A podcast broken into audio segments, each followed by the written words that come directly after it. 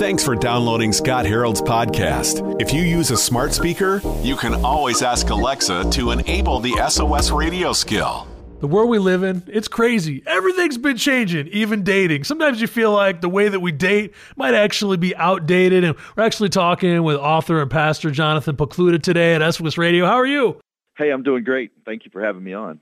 So, Jonathan, you led a ministry for young adults called The Porch. It's something that grew from like 150 people to over 7,000 people in the college age area. And leading a ministry by that size, I got to imagine you've heard it all in regard to dating in the 21st century. Yeah, it was mostly people like after college, so young adults kind of entering into that I want to get married phase if they did and trying to figure out, all right, what's next in life? And I've had a front row seat for tens of thousands of relationships. We had another you know, who knows, 50,000 people listening online. And so much of ministry's pattern recognition, where you're just trying to write down, all right, here's what they do that leads to life and goes well, and here's what they do that leads to disaster. And when you have that perspective and you begin to document those patterns, you can come up with something that's helpful. So, Jonathan, what do you think the biggest lies are that single people are wrestling through right now as Christians? There's a lot of them. One of them is that they have to find the one that there's this one person that was born around the same time they were and they're lost somewhere in this world and kind of like a needle in a haystack they have to sort through the world trying to find their person and in reality there's not one person there's a small group of people that love jesus that you could choose from and have an amazing marriage with and so you're not looking for a soulmate not a s-o-u-l mate you're looking for a soulmate a s-o-l-e mate one mate for a lifetime. Another mistake that I see they make based off that lie is not really knowing what they're looking for. Most people in pursuit of a spouse are looking for someone who makes them feel a certain way. and the problem with that is those feelings come and go, they fade. Feelings are real, but they're not always reliable. Sometimes they lead us into relationships and out of relationships and into relationships. And everybody knows that's true just by looking backward at our dating life that every person we've ever had feelings for we're no longer with anymore. And so i think you have to approach dating as though it's a path to a promise. Like this is how i find someone to partner with in life. And so what character qualities what character traits would make a great life partner for me and start by looking for that list we're talking with Jonathan Pokluda today at SOS Radio. We're talking about dating in the 21st century. It's about what's outdated and what's not. Uh, Jonathan, there are truths in the Bible that don't change. And when we're dating, we often think, like, hey, this is fun. I want to get to know someone, but there's a purpose in dating. At least there should be. that's right. Yeah.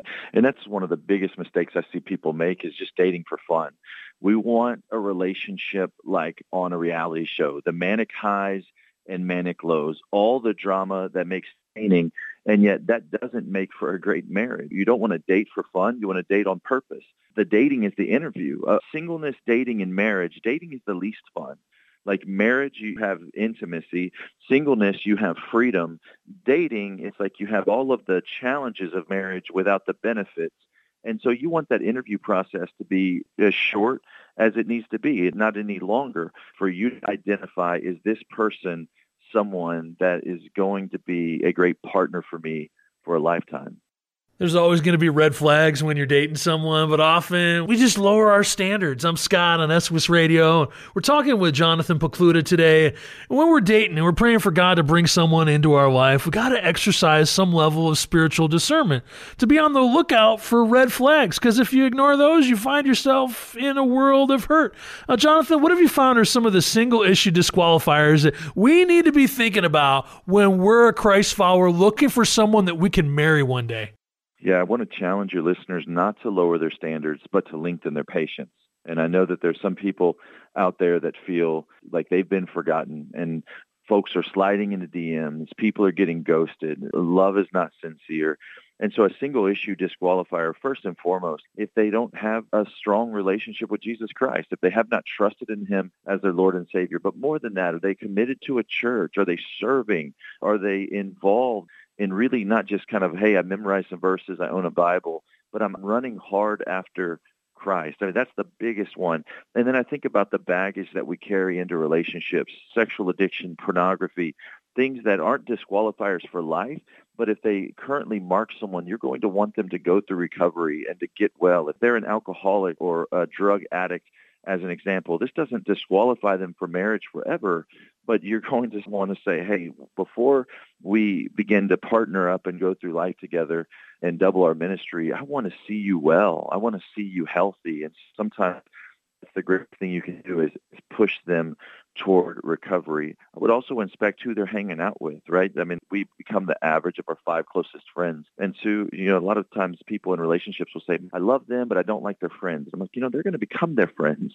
So uh, yeah. that's going to be important that you have a relationship with, you know, those that are close to them as well. It's interesting when you're dating someone and you're a Jesus follower and you're looking for someone who's also a Christian. You sort of say, like, okay, this person went to church or they grew up in church, but then you realize they're kind of living it, but they're kind of not, or you realize there's something there. We're talking about dating in this modern world with Jonathan Pokluda. It's really interesting, Jonathan, because a lot of times when we're dating, we're thinking, okay, I want to date a Christian, but do we need to go a step further and say, no, nah, I really need to be dating a growing Christian instead? I think we need to say, I want to be dating a strong Christian. But yeah, I don't think it's enough to say that, all right, this person's saved, so let's go. I think you want to meet someone running the same race at a similar pace. And this is 2 Corinthians 6.14, to not be unequally yoked with unbelievers. And so what does it look like for me to be equally yoked to somebody that we're going the same direction and we're going at a similar pace and as we're growing in our relationship with God? We're talking with Jonathan Pokluda today at SOS Radio. We're talking about dating. And obviously, intimacy is a big deal.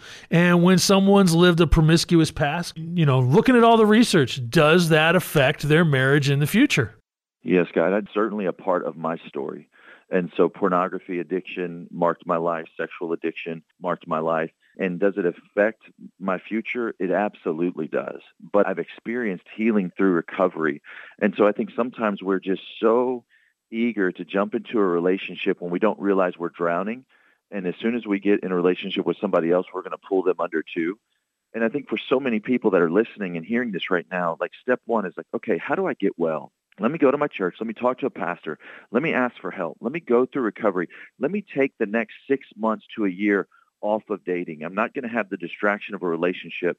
And I'm going to get freedom from pornography. I'm going to get freedom from sexual addiction. I'm going to get freedom from alcohol, drugs, materialism, eating disorder, whatever that thing is that marks your life. But yes, whatever we engage in sexually is going to impact our intimacy. This is why God's plan is brilliant. I mean, sex was his idea. He gifted it to us. He designed us that way. And yet, when we take that gift and we use it out of the context for which it was intended, it absolutely impacts our lives. And so we can experience healing, but we also still carry scars. Jonathan, I remember, you know, when I was little, you get a gift on Christmas, you get a pair of socks, right? And technically it's a gift, but it's not really something anybody gets really excited over. Like, you don't jump up and down with excitement, you know. And it's that sort of mentality that a lot of singles have when they hear that singleness is a gift. What's your advice yeah. for unmarried men or unmarried women yeah. who want to be married someday and they know there's truth, they know there's a gift there, but it just doesn't yeah. feel like the season that I'm in? Yeah, I'm a pastor, so let me start by just apologizing on behalf of the Big C Church in America and say we whiffed here, that we have elevated marriage above the calling of singleness. That's an unbiblical idea that Paul says in 1 Corinthians 7, verse 7, that singleness is a gift. Marriage is a gift. I think some people need to hear the church also communicates marriage is hard, marriage is hard, marriage is hard. Some listeners need to hear marriage is also good. Marriage is good and singleness is good. And when Paul says that, he's really plagiarizing Jesus in Matthew 19 when Jesus says, There are some who are celibate for the sake of the kingdom. Not everyone can accept this, but those who can should. And so in the book Outdated, I actually give you a one question test that will help you identify whether you have the gift of singleness or not. I've been accurate 100% of the time. And so as people pick up that book, they're going to be able to see if they have the gift of singleness and more than that, to see how they can use that gift of singleness for today and maybe even leverage it to find a relationship and get married if they so desire. What do you wish someone told you when you were dating, like actively dating? I wish someone broke down the reality that dating is this path to the promise and that really I'm just trying to interview for a spouse and I need to know what I'm looking for. So my wife, Monica, she'll send me to the store for milk, right? And she's really specific. Like she doesn't want me to bring home generic. She wants me to get organic. There's this blue label, a specific brand with a blue cap, one gallon, 2%. Like she sends me with a list like that. So it says milk, but parenthetically, it has all these descriptions. And so as I'm walking down the milk aisle, I'm looking for the milk that matches the description that she sent me with. And when I find it, I don't stand in front of it and think, okay, now how do I feel? How does it make me feel? I think, oh, this is what I'm looking for, and I buy it and I commit to it. And in the same way, this is how we should approach dating. We should think, okay, who am I looking for? And I think we put so much emphasis on how do they make me feel and not realize as a single person that in marriage, I'm going to feel all kinds of ways. Some days I'm going to feel for them. Some days I'm not going to feel for them. And what I hear from married people with a pagan worldview is sometimes they'll come and say, well, I've fallen out of love. And so now I need to follow my feelings out of this relationship. And there has to be a commitment there. And when I find someone that matches the description of what I'm looking for, I commit to them. And that commitment will carry me beyond what my feelings say, that I, I can continue to love them, care for them, and serve them. We're talking about dating in this crazy world today. Maybe dating's different than when our parents and our grandparents dated, but maybe at the same time, the principles really aren't. And we're talking with Jonathan Pokluda today at SOS Radio. And he's a best-selling author and he's also a pastor. Jonathan, you wrote a book called Outdated, Finding Love That Lasts When Dating Is Changed. It's interesting because when you're single, your friends say, oh, maybe you're too picky. Maybe your standards are too high, but you challenge us to think a little differently about that. Yeah, I think you want your standards to match God's standards. And what we do is we put a really high emphasis on physical attraction and chemistry. And so often chemistry can be created with just fun experiences that you share with somebody. Proverbs 31:30 says charm is deceitful and beauty is fleeting, but a person who fears the Lord is to be praised. And so it's not charm that we're looking for. And we have to understand that beauty, it fades. It's the fastest thing to go away.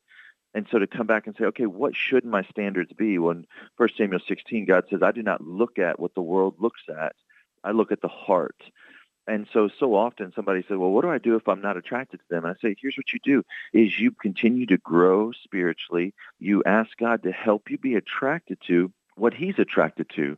And I'm not saying you need to be a martyr and you got to take one for the team and find the ugliest person and, and commit your life to them. What I am saying is, is you want to grow your attractiveness for the things that God's attracted to. And so as you're looking for a spouse, as you're looking for a partner in ministry, a partner in life, you're going to want to put the right emphasis on the right character qualities and not think about that the way the rest of the world does. So, Jonathan, what should some of our non negotiables be, though, when we're dating or saying, you know what, there are standards. I'm changing my standards to match God's standards. So, what should my non negotiables look like? First and foremost, do they have a relationship with Jesus? If that rock is there, like if they have that commitment, it's going to cover over a multitude of other things. If they're committed to surrendering their life to the Holy Spirit, authority is another thing to think through. Like, do they submit to authority well? Are they willing to follow the rules, or are they somebody that prides themselves in you know doing their own thing? Because that's not going to go well in marriage. Do they get along with other people? Do they communicate well? There's an amazing list in 1 Timothy 4:12. And he says, do not let others look down on you, but set an example for believers in your speech, in your conduct, in your love, in your faith, and in your purity.